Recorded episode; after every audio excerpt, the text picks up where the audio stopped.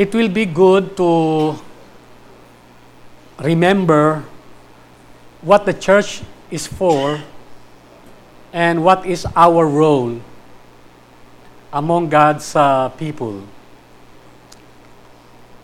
In uh, 1980, a new seminary graduate, his name was Rick Warren. Before he started the church, he made a survey. So he went around California and asked people one question Why do you not go to church? Why do you not go to church? Actually, later on, another pastor before starting a church, this time in New York, his name is Dr. Tim Keller. Before he started Redeemer Presbyterian Church, he also asked people in uh, Manhattan one question. And his question was if you will attend a church, what kind of church do you like to attend to? So, Rick Warren is more negative, uh, Tim Keller is more positive. So, in the answers to uh, Rick Warren, there are five top reasons why Americans do not go to church. Number one, they said they get bored in church. Of course, the extreme is now happening. People go to church because of the excitement. But in the time of Rick Warren, you know, people tend to sleep in church. The music, the sermons are not as vibrant as nowadays. Second, they say the church is irrelevant, meaning what they hear in church has no connection with their life from Monday to Saturday. The church is too churchy. It is not addressing the challenges that they are facing as uh, individuals, as workers, as families. Number three, they said the church is, yes, people who know each other greet one another, but if you are a newcomer in church, uh, you feel you are not really welcome. So now, the emphasis is a seeker friendly church. And then the fourth, maybe this was just an impression, people were saying the church is focused so much on money. Many times the sermon is about money. And every Sunday, they collect money. So if you're a newcomer, your impression is the church is all about money. And then the fifth one is interesting. They said the church is not really keen on children, meaning the church is set up for adults, no facilities for children. So nowadays, many churches have children places. This same guy wrote and proposed that the church should not be driven by the following. Number one, tradition. The tendency of the church is just to do what has been done for so many years. And then he said, the church should not be driven by money. Because the tendency is we do things if we have money. If we don't have money, we don't do things. But Rick Warren said it's wrong because in the New Testament, Peter and John said, Silver and gold we have none. So, money should not be a deterrent in ministry. The third, he said, is we should not be program focused, personality oriented, because many churches in the States are personality oriented. When you say Joel Austin, when you say uh, Rick Warren, when you say Bill Hybels, when you say Benny Hinn, you know, it seems that the whole organization and outreach is connected with the popularity of the main person. And then he said it should not be event center or building oriented. So, what did he do after the survey? He started a church. And I hope that some of you will do what Rick Warren did. In his condominium, he started a Bible study of seven people, including himself and his wife. Seven people in 1980. In 1995, 15 years later, he wrote a book entitled The Purpose Driven Church. And two years ago, they celebrated their 37th year, and Saddleback Church has 20,000 attendees. So now it seems that Saddleback Church is more, more popular than Saddleback City in uh, Orange County. So, what's the purpose of the church? What should drive the church? So, Rick Warren suggested five things that should drive the church because those are the purposes why the church was started. One is worship, to worship God. Two is to fellowship. Three is to disciple people. Fourth is ministry. And five is mission. And then seven years later, after he wrote The Purpose Driven Church, he revised it. He refocused it. So instead of focusing on the church, he focused on the individual. So the book was entitled The Purpose Driven Life. And you must have heard the story. It was published in 2002. In 2007, only five years later, it has sold 30 million copies. It was the New York Times bestseller for 90 days. And then, two years later, it sold another 3 million. And it was translated in 85 languages. And today, according to Barna, the most popular book that has influenced many pastors and Christians is The Purpose Driven Life. Why is that? Because many people really want to know what's the purpose of their lives. And some people unfortunately die without knowing what their purpose was. So today, I like us to review in Breadcom why do we exist? What's our purpose? And the second question is how can that be accomplished and what is my role there? So this is not only a sermon for leaders, but a sermon for all of us. So let's begin. If you have your Bibles, I'd like to invite you to open it in Psalm 78 verse 65 to 72. And we will see God's plan for His people and how that plan will be accomplished. Psalm 78, beginning from verse 65 Then the Lord awoke as if from sleep. By the way, it does not say the Lord awoke from his sleep. Okay? Because the psalm said, the Lord does not slumber nor sleep. The Lord awoke as if from sleep, like a warrior overcome by wine. He drove his adversaries backward. He put on them an everlasting reproach. He also rejected the tent of Joseph.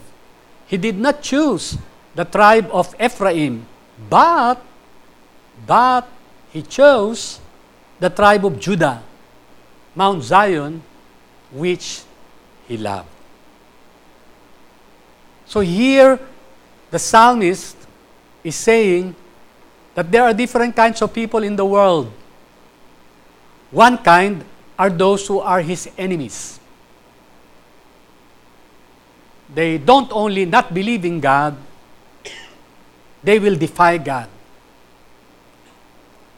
But the second group of people are quite familiar to us. What comes to your mind when you hear the word tent of Joseph, the tribe of Ephraim? Who are they? Who are they? They are also connected with Jacob. Jacob had 12 sons, and one of them is Joseph, his favorite. And then Joseph has two sons, Ephraim and Manasseh. But although Reuben is the physical firstborn and Joseph is the favorite firstborn, how can one guy have two firstborn? Jacob has four firstborns. Okay? Do you know that? Jacob has four firstborns. One from Leah, one from Rachel, one from Bilhah, one from Zilpah. Apat ang nanay.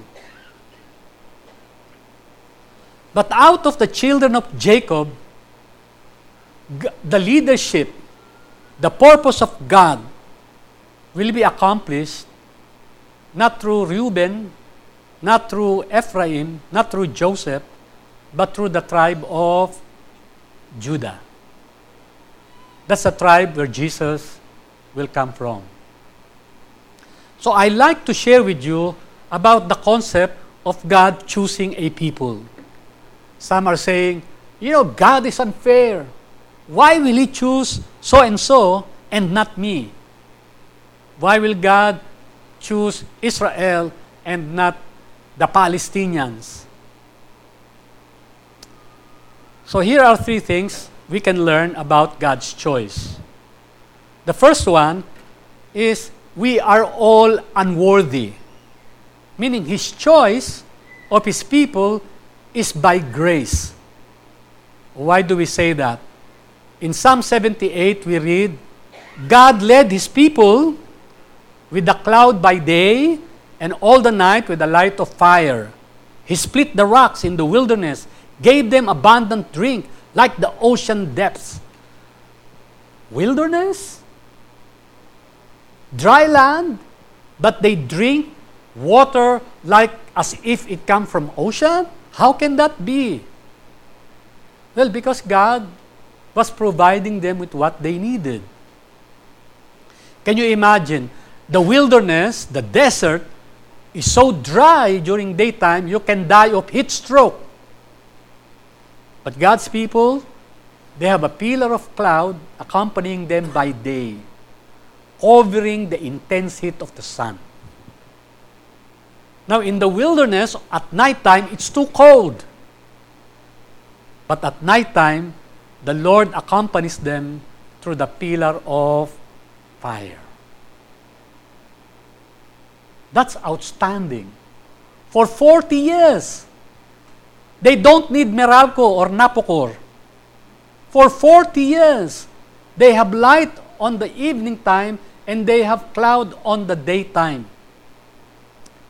And then they have drink coming from the rocks. That must be sufficient for God's people to really say to God, Wow, how awesome is our God! Thank you, O God! But that was not their response. Look at verse 17. Yet, they continued still to sin against him and to rebel against the Most High in the desert. How long were they in the desert? 40 years. 40 years. And God was feeding them how often in 40 years? How often do they eat in the desert? Every day. Do they plant? Do they sow? Do they work? No. The bread comes every day. It's called manna. Manna means what is it? Because they don't know what is it. But every day, manna will come.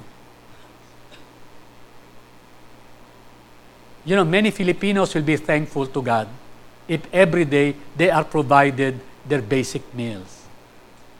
But look at their response in verse 18.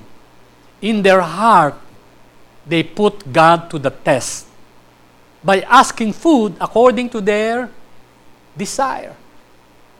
Ano ba naman ito? Panay ganito na lang araw-araw? And then they spoke against God. They said, Can God prepare a table in the wilderness? Can He give bread also? Will He provide meat for these people? Because when they were complaining about the manna every day, God said to them, Okay, you will eat meat. And then the people said, What? Eat meat? Can God provide meat in the desert? Verse 21 Therefore the Lord heard, was full of wrath. A fire was kindled against Jacob, and anger also mounted against Israel. There is one characteristic of people who were delivered by God out of Egypt in the wilderness. They were always complaining and grumbling.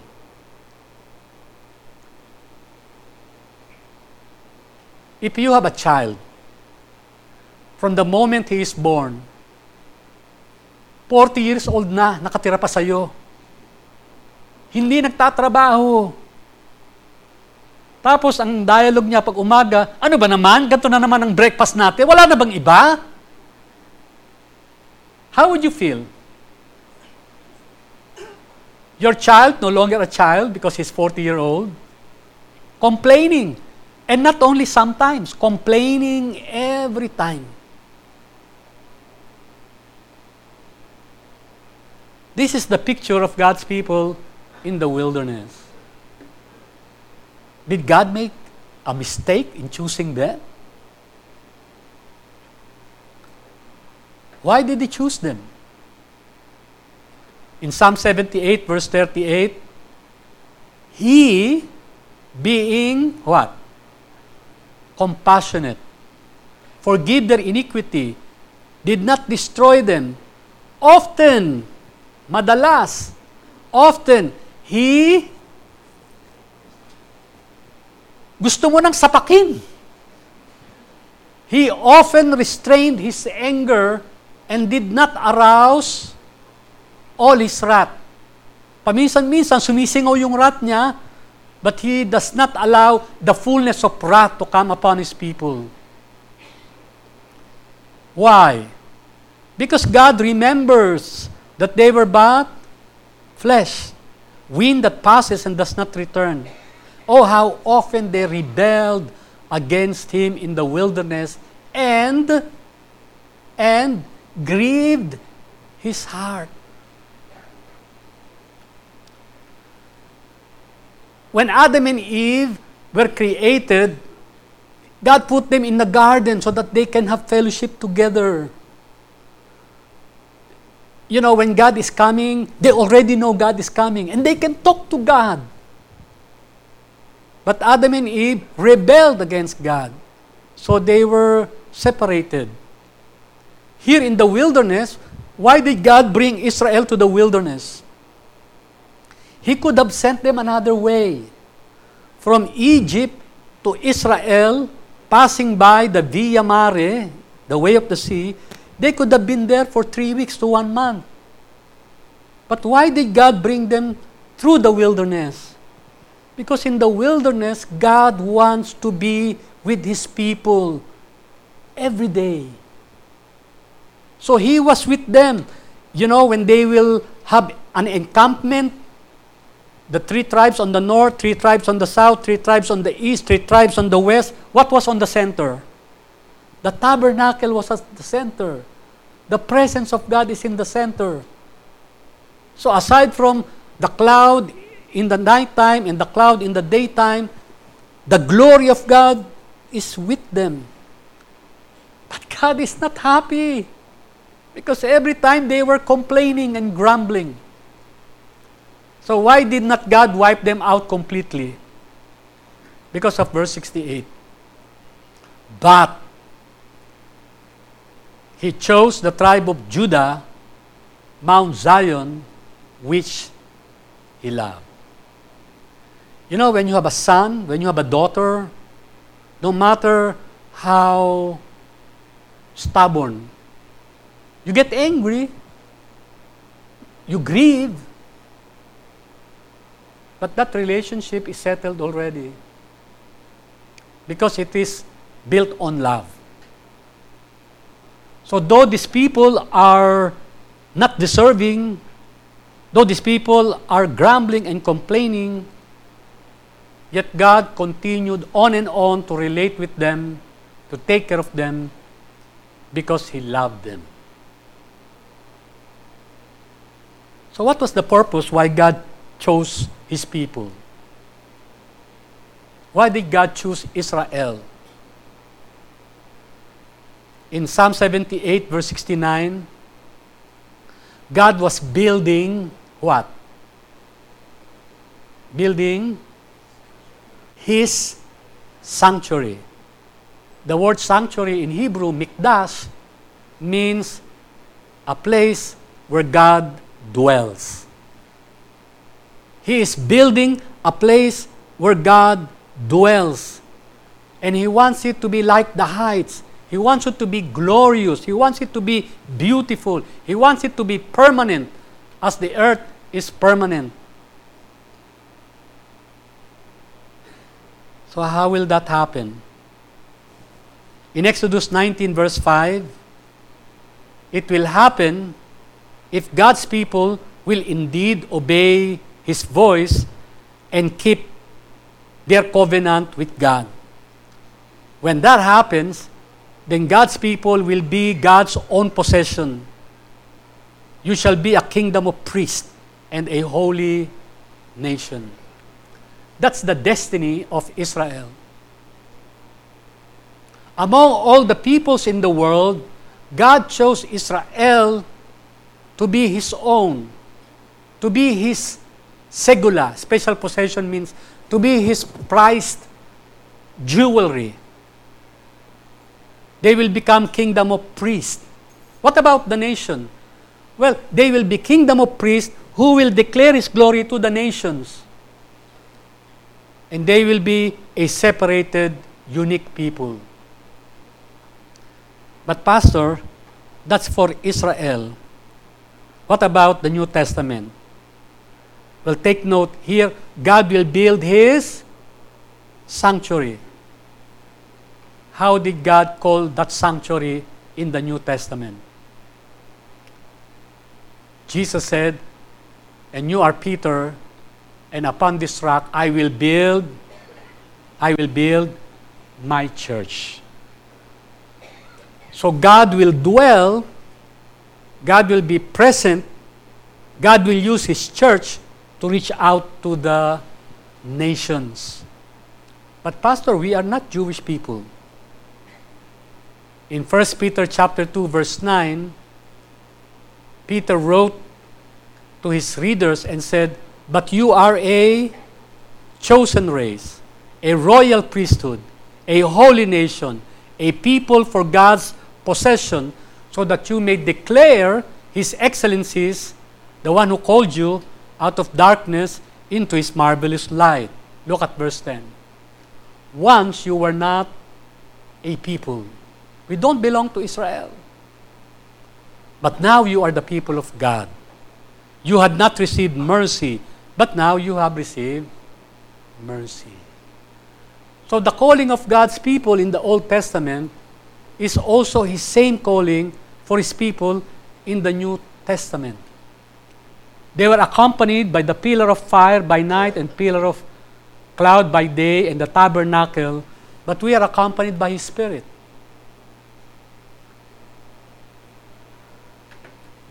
So today, what kind of church that Jesus wants us to build with him in Breadcom? Two or three years ago, we invited all the leaders of Breadcom satellite churches. And we had a retreat at uh, San Mateo.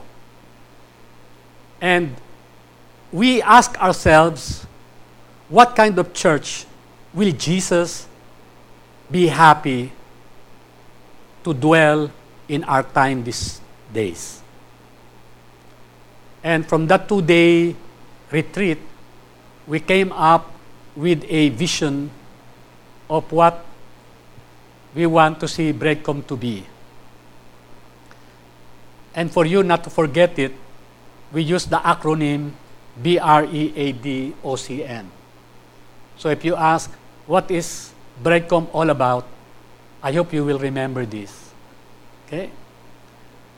We want a church that will be beautiful in God's sight. Well, churches nowadays can be beautiful when they are big, when they are well laid out, when there is a huge parking, when there is a huge garden. But a church will be beautiful in the eyes of God if it is holy and blameless. No matter how big a church is, if there is corruption there, if there is sin inside the church, it will not be beautiful. Number two, we envision a church that will be relational, a loving church. That's why we have a motto in Breadcom. We call it LC3. We love Christ, we love the church, each other, and we love the community or the city. Because we really pray that we may not be known as a huge church, but we hope we will be known as a loving church. Number three is evangelistic church. And here I like to confess this area we need to develop because this is not our strength. We share the gospel in setting like this but the gospel is best shared in a one to one relational context. Because your friends in the office will not come to Breadcom, but they can hear the gospel from you. And they will listen better to you than to a pastor like me. Because you are their friends. So we want Breadcom to be evangelistic. We share the good news of Jesus to others. We are an adoring church, a church that worship God with our all. We don't only worship God with our minds. We don't only worship God with our lips. We worship God with our whole being. And we worship God in all. We don't only confine worship on Sunday. We are able to worship God wherever we are from Monday to Sunday. Our relationship with God is not weekends only. Number five, and this one is the emphasis of many churches now, is discipling. We are equipping people to follow Jesus and to train others to follow also Jesus. Number six, we like to be a caring church. We don't only love each other, but we also like to meet the needs of the community. We are involved in our society and I thank uh, one of my friends here because every time I see him, I hope the church will be like him because he is very passionate with what the church should be in relation to society. Jesus said, You are the light of the world. You are the salt of the earth. So our influence should not only be here inside uh, West Avenue Suites, our influence should be outside our church. We should get involved in the affairs of our country. In the 1980s to the 1990s, the churches are so focused on saving souls. But Jesus is concerned with the well being of people. And we need to be concerned the same way. Letter O, we need to be an obedient church. We submit to God, we submit to the leaders, because the leaders of Breadcom we elect, and we also submit to our national leaders. We may not have voted for them, but since God has placed them there, we need to support them. We need to love them. The Bible says, Love your enemies. And our leaders are not even our enemies. There are mayors, there are governors, there are president. We need to love them and support them and be obedient to them. Yes, they are not perfect. We too are not perfect. So I like to use uh, Steve Jobs' uh, statement and parallel it with uh, our president. Steve Jobs said, You need to love your work. If you don't love your work, get out of it. If you cannot get out of it, then learn to love your work. That's Steve Jobs. So we need to love our president. If you cannot love our president, then get out of the country. And if you cannot get out of the country, then learn to love our president. You know what? Love will never fail. If we don't love him, if we don't pray for him, then what will happen to the country?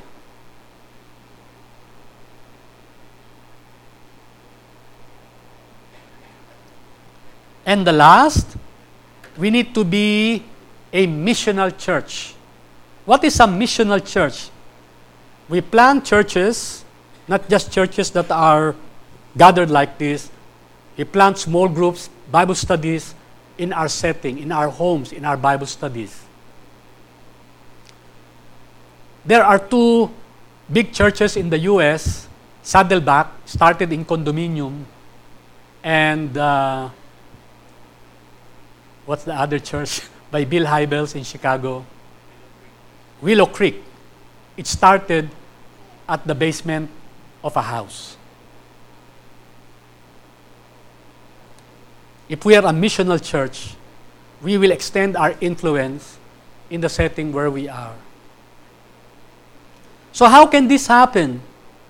How can we have a church like this? Well, how can God's people be what God intended them to be? Well, God will choose individuals. In Psalm 78, verse 70, He chose Judah. He also chose who? David. He chose David. The church will not be what God intended, Israel will not be what God intended Israel to be when there are no leaders. But, Pastor, I am not a leader. Well, when God chose people to be leaders, God's intention is for leaders to be servants. They lead by serving. Very different from the context of the world. In the world, if you are the leader, you know, people serve you, people attend to you, people, you know, support you.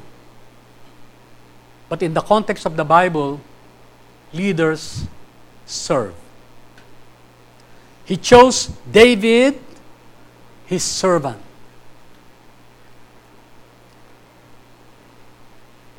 Jesus said to his disciples when they were quarreling who is the greatest, that it shall not be like the world where they lord it over.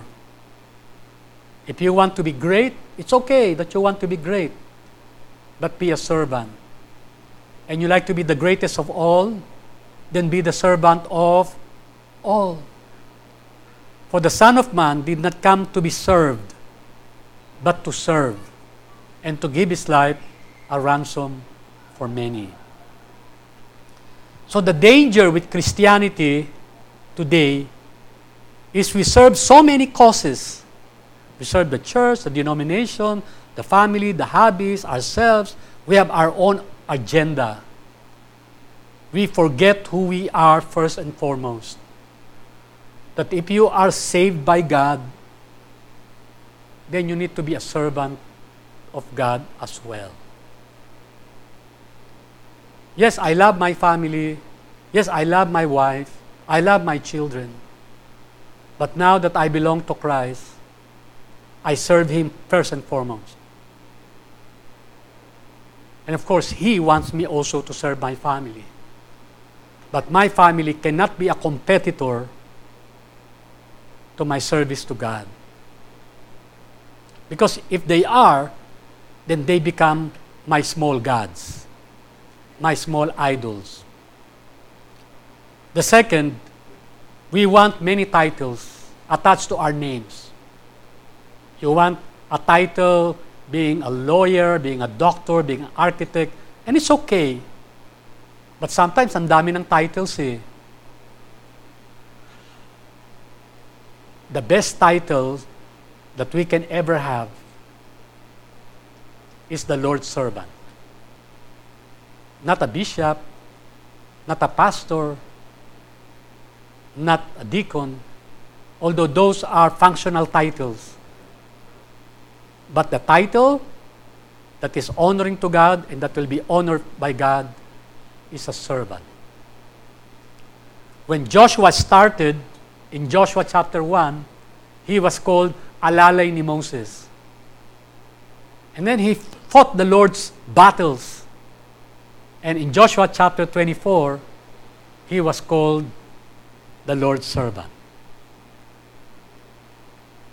And I pray that all of us here will be the Lord's servants. Look at David. He was a king. But why did God call him his servant? God said, I have found David, the son of Jesse, a man after my heart. And what's the qualification of his servant? Who will do all my will. David was not perfect. He committed blunders after another. But still, God says, He's a man after my heart. Why? Because he will do what I want him to do. And if you ask David, David, if you have one thing you want for your life, what will it be? David will say, I will seek only one thing that I be in the presence of God all the days of my life. He was in love with God.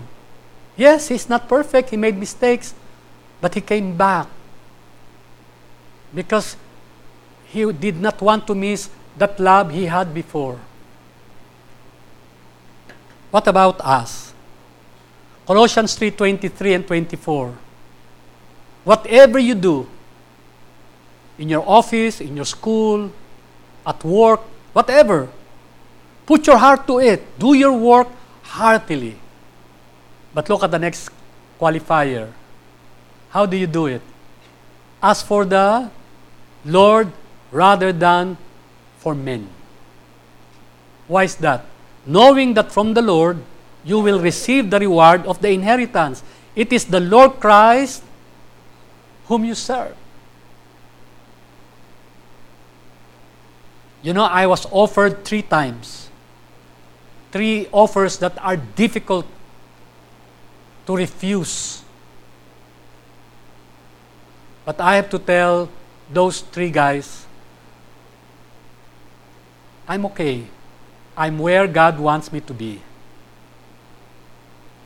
But then one guy said, Breadcom?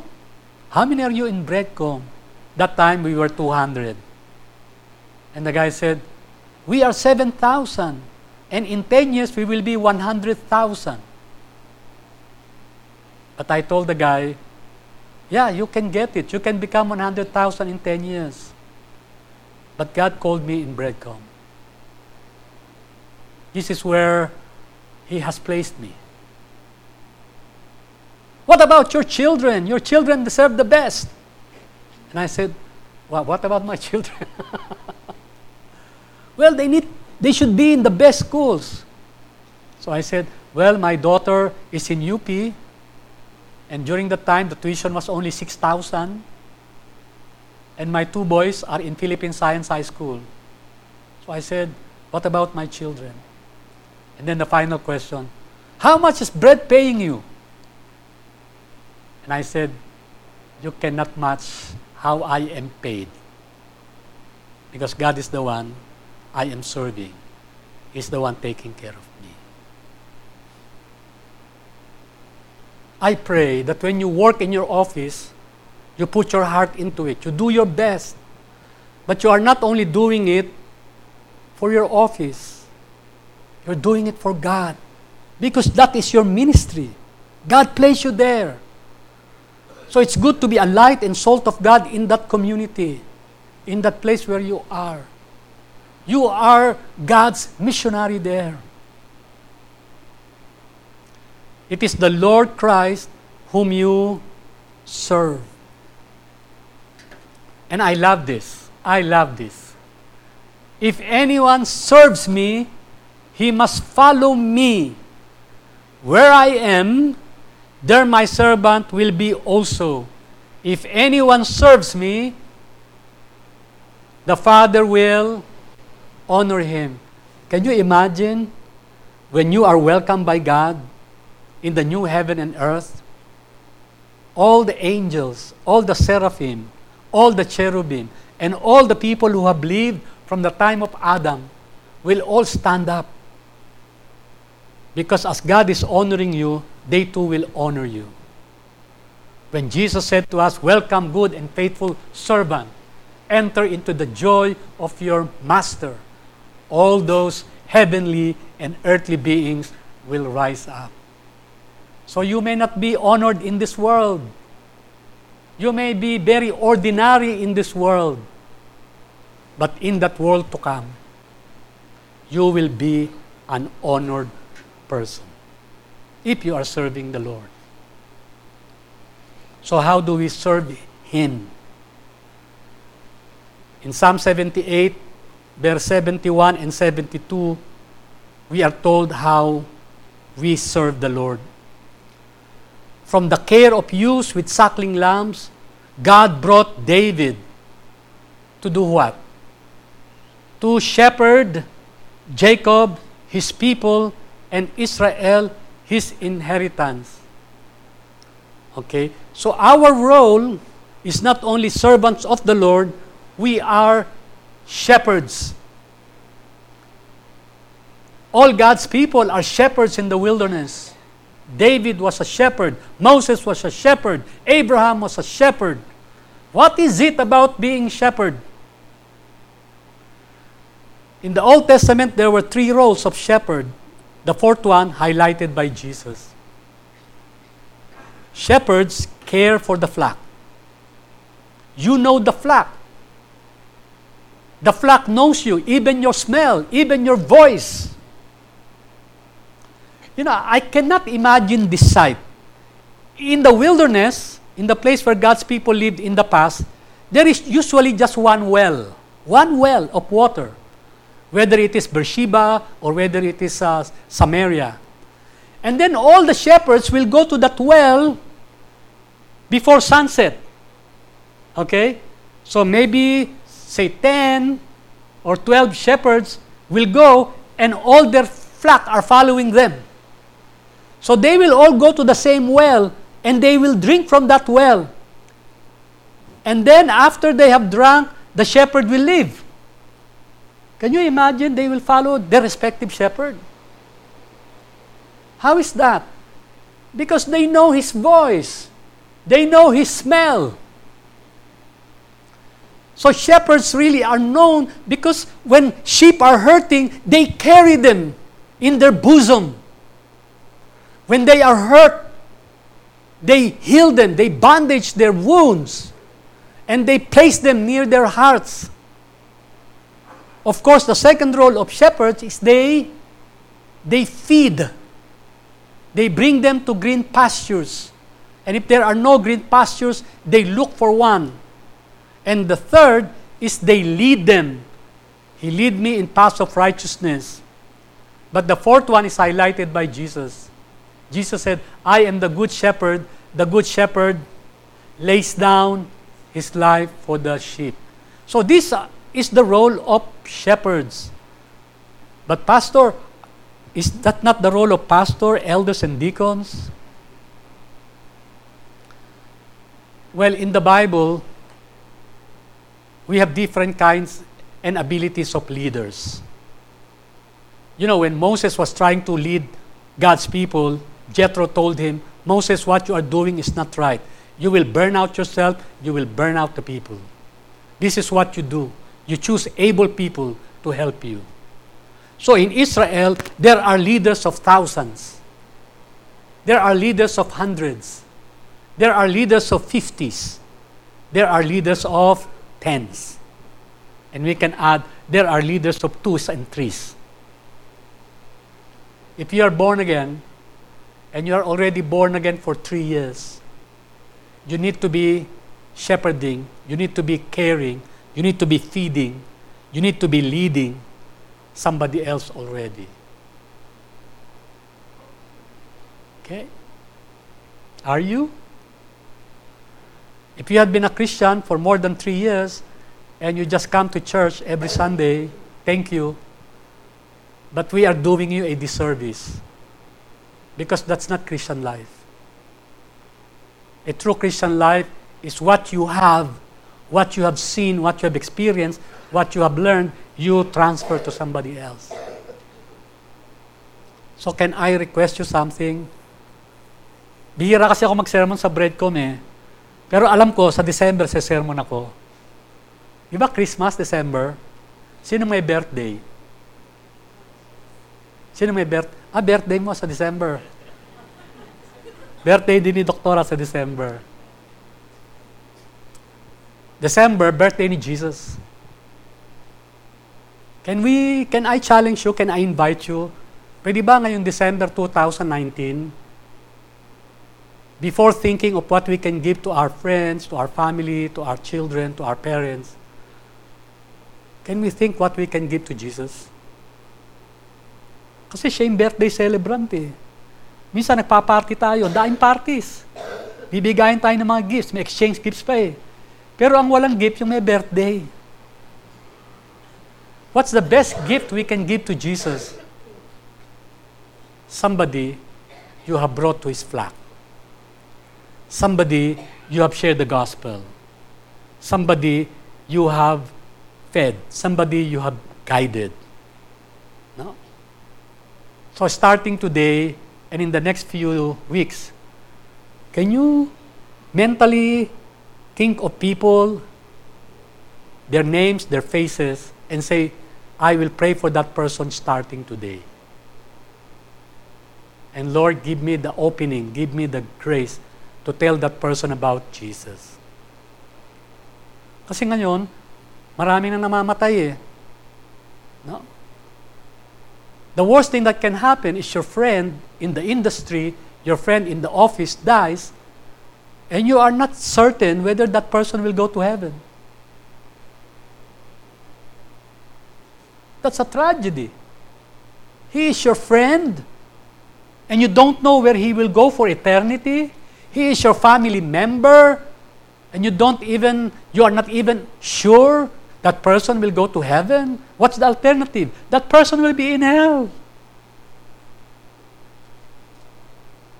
So, may I challenge you? You may not be a leader or a shepherd for hundreds. It's okay. But you can share the gospel to one or two people. And, you know, I pray that on December, Pastor Abet, anong Sunday ba ako magsisermon sa December? Ha? Second Sunday. Pwede ba imbitahin natin sila dito? They may not know it. They are not here now, so they don't know what we talked about. But on that day, we will just be saying, Lord Jesus, here is what I would like to offer you. No? So we will have to open this place so that we can accommodate people. Kasi we can be lulled to sleep. But the problem is when we reach heaven, you don't have a crown. You don't have a source of joy. You know, the car we spend cleaning almost every week or every day, they will not be with you in heaven. You don't need a car in heaven because you can transport. But if you lead a person to Christ, that person will be eternally grateful to God for you because you allowed yourself to be used by God to bring him or her to his heavenly kingdom. So shepherd that person, feed that person, pray. Begin by praying for that person. And then when God opens the door, share that the gospel to that person. So, how do we shepherd God's people? Three ways how to shepherd them. Number one is shepherd them with your head. Look at the, look at the how David was called. Shepherd Jacob his people. Who will David shepherd? Who? Jacob. What comes to your mind when you hear the name Jacob? Jacobites. Huh? They are liars, stubborn, supplanters, mandurugas. So people are like that. They will disappoint you. They may even hurt you. But look at the next statement. Shepherd Jacob, his people. Yes, people may not look nice to you. They may not be treating you right. But the prospect is these people were people that Jesus died for. And they can be precious. And they can be transformed. The name Jacob was transformed to Israel. Wow. And they are called the Lord's inheritance. You will not see transformation in people's lives if you don't pray for them, if you don't share the gospel to them.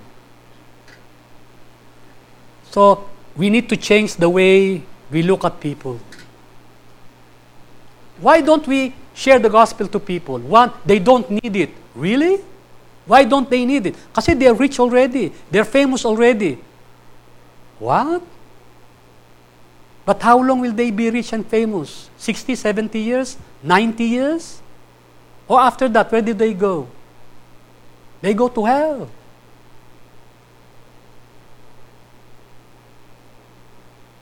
Ah, no, no, that person, I don't share the gospel to that person because that person is hopeless. Who are we to say that person is hopeless? Who is the worst person in the Bible? In the Old Testament, it is Ahab. In the New Testament, who was the person? Thank you. Paul, you cannot compete with him anymore. He said that already. I am the worst. But can you imagine God transformed the worst sinner in the world to become the most staunch proclaimer of the gospel? So we need to change the way we think of people. No? Oh, how I wish that Eddie Garcia will go to heaven. But the big question is out of the many Christians who are in the industry working with him, has anyone shared to him the gospel? That's the big question. So you and I still have time in our setting where we are. Let's just begin to pray for people. Pray for people by name. And then begin to share the gospel. If they are not responsive now, it's okay. Share to the next person. So we shepherd with a biblical head. That starting today, I need to love them. You cannot disciple a person you do not care for, you do not love. So begin to love them. We want a president who is a Christian. But are we praying for these future presidents? Do we care for them? Number two, when we shepherd, we need to shepherd them with integrity of heart. What do we mean by integrity? The Hebrew word means complete, blameless, upright. Meaning, when we disciple a person, we disciple a person because we care for him, not because we want to make him a statistics in church. Whether he got born again or not, I will love him, I will pray for him, I will share the gospel to him. Wilkerson, who just visited the Philippines recently, when he did a seminar on walking through the Bible, he described the first three kings of Israel like this Saul has no heart for people and for God. Solomon has half heart. No? Kasi yung half heart niya for chicks, for women. Si David, full heart. Ayan. My dear brethren, if we cannot love God's people whom we see, how can we love God whom we do not see? So when we care for people, when we shepherd them, let's not just do it because it's our job. No, no, no. We do it because we care. The third, we shepherd people with skillful hands. So David shepherded them according to the integrity of his heart and with with skillful hands. When God instructed Moses through Jethro to choose judges. He said, Choose able men out of all Israel. Some able men can judge thousands, hundreds, some 50, some tens.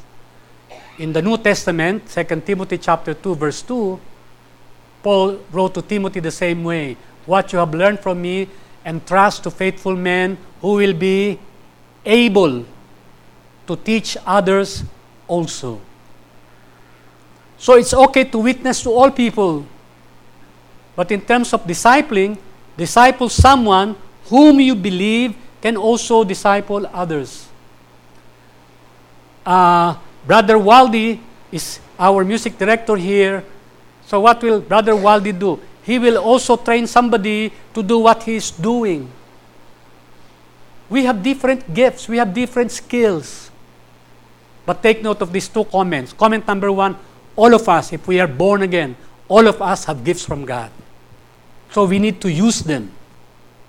Second, when you are using your gift, see to it that you are also training somebody with the same gift. So that the generations of leaders will continue. Okay? Talking about skillful hands, I will be operated this coming Thursday. I will have surgery. What if the one who will operate on me is not skillful?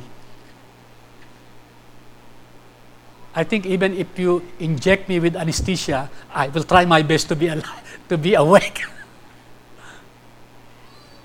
but if your doctor is skillful, then you can just lay your trust in God and to the doctor who has skillful hands. So in church, whatever skill you have, sharpen it, use it, and let somebody also learn from it. And that's the way to do a ministry. But, Pastor, can I really do it? Can I serve God and can I shepherd people? Paul wrote the same thing in 2 Corinthians 2.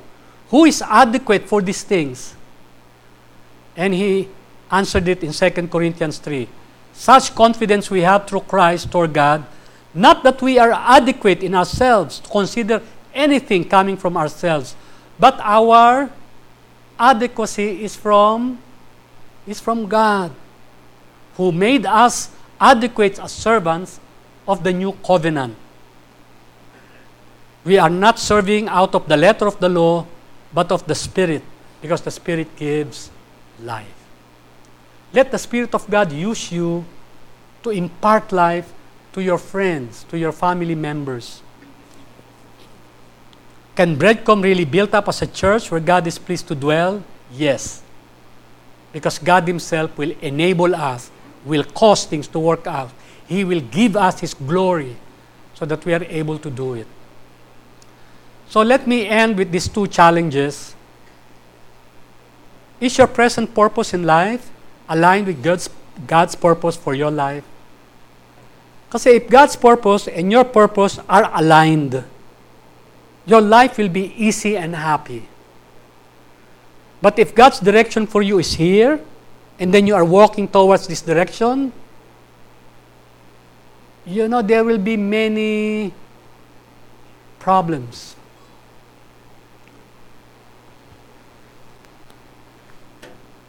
Many of you have quoted this verse already in Jeremiah 29 11. God said, I know the plans I have for you, declares the Lord. Plans to prosper you and not to harm you. Plans to give you a future, a hope in that future. So it will be good to know God's purpose for your life because God's purpose is good, acceptable, and perfect. If we make a mistake, we will be hurting ourselves and we will be hurting others. But, Pastor, what do I do for the meantime? I don't know yet God's plan for me. Well, it's okay. Go back to the basic. And what's the basic? 1 Corinthians 1 9. God is faithful who has called you to what? Who has called you into? That's our primary calling. Fellowship with whom? God called us into fellowship with whom? With His Son. Wouldn't be great if you fellowship with Jesus every day? Not only on Sunday, every day, like five to ten minutes. Before you go to the office, you spend time to pray, to read His Word, one paragraph, one, one verse, to pray again, and then go to the office. Before you know it, you already know His voice. Before you know it, you can already identify how He feels. If I talk to you by phone, once, twice, when I call you the third time, will you already know it's me on the other line? Yes. Why? Because you're talking to me. The same with the Lord Jesus. If you are spending time fellowshipping with Jesus, your time with the counselor, with the psychologist, with the pastor will be lesser. Why is that? Because you can already come to Jesus and to seek His counsel, to seek His voice. But if you had been Christian already for 20 years and you still don't know the voice and the leading of Jesus, that's sad. That's sad. So, our basic purpose is to be connected with Jesus because it is Jesus who will direct you in the way you should go. Remember, He is the way, He will lead ahead of you. He will be there with you. He will be there to guide you, to empower you, to make your work successful. Second, now that you belong to Christ, are you fulfilling His twofold calling? Ano ba yung twofold calling ko? One is to serve Him. You know, nowadays, I am excited. I'm excited. Why? Because Doctor and I, while we are serving the Lord, serving the church, we are also serving our children. But we have graduated. You know, when we are out, we have to say, oh, let's go back. Ano na kaya nangyari sa mga bata? But now, wala na mga bata eh. Hindi na sila mga bata. So now we can go anywhere. So it's an opportunity to serve God this time, not only in Pasig, but we can serve God in Australia, we can serve God in uh, different parts of the world. Is the Lord the one you are serving? Because if it is the Lord, you will be happy. You know what Jesus said? These things I spoke to you so that my joy may be in you and that your joy will overflow. But when your life is not aligned with Jesus, life will be heavy and hard and unhappy. But if you are serving Jesus, there will be joy and gladness. Number two is shepherding. And that's, that's my challenge. That the second Sunday of Christmas, or uh, December, I'll be asking, What gifts have you brought to the Lord? By the way, don't absent yourself, ha? I will look for you. Baka sabihin niyo, naku, wala akong dala. Baka sabihin ni Pastor, hindi ko ginawa assignment ko. Now, let's begin to pray that the Lord will bring you to the harvest. We need to think We need to have harvest mentality. What did Jesus say? Look, the harvest is is plentiful. It's not only ripe, it is plentiful. So if somebody is not responsive yet, it's okay. Huwag mo na siyang inag. Huwag mong pilitin. Because there may be other people who are waiting just to be told. And it will be great if you find those people around you. They are just waiting for you to tell them. Let us pray. Our God, we thank you for this privilege that in the life of Israel, we can learn from your purpose, not only for New Testament believers, but also for Breadcom. Lord, if we are not fulfilling our calling from you, we ask for forgiveness. And we pray, Lord, that today, all of us who are here will be willing to serve you. And those of us who are already your servants, Lord, rekindle in our hearts the joy, the passion to lead other people to the saving knowledge of Jesus. Lord, thank you for Breadcom Quezon City. But we also pray you will use us to bring other people who are not yet in your flock so that they too will experience Jesus and they will know the joy of Jesus. If there is somebody here today and you had been serving your family, your business so well, but you have not really thought that you can serve Jesus at the same time. Today, if you want to say, Lord, I want to be your servant, I want to dedicate my life to you. Would you raise your hand and I will pray for you? Is there anyone who would like to do that this afternoon? Yes, yes, yes. Thank you. Yes. Those of you who raise your hand, say this simple prayer Lord Jesus, thank you for offering me the opportunity to be your servant. And I dedicate to you my life starting today. I offer you what I have. And Lord, thank you for your promise that you will be with me and that one day you will honor me. In your name I pray. Amen. Amen. Thank you.